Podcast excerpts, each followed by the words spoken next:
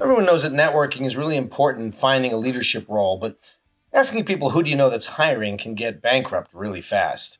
Private equity specialist in the executive search business, Gary Green, has an aligned view of how to go about it.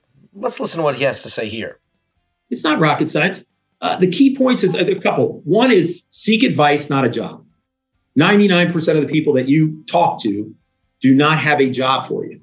And a lot of people don't understand where they'll reach out to a friend and they'll say, Oh my God, I worked with him for 10 years. He hasn't returned my phone call. He hasn't. I said, disarm that person. Jonathan, I know you don't have a job for me, but I value your judgment and advice. A lot of people don't know that people avoid that conversation because they feel bad that they can't help that person looking for a job.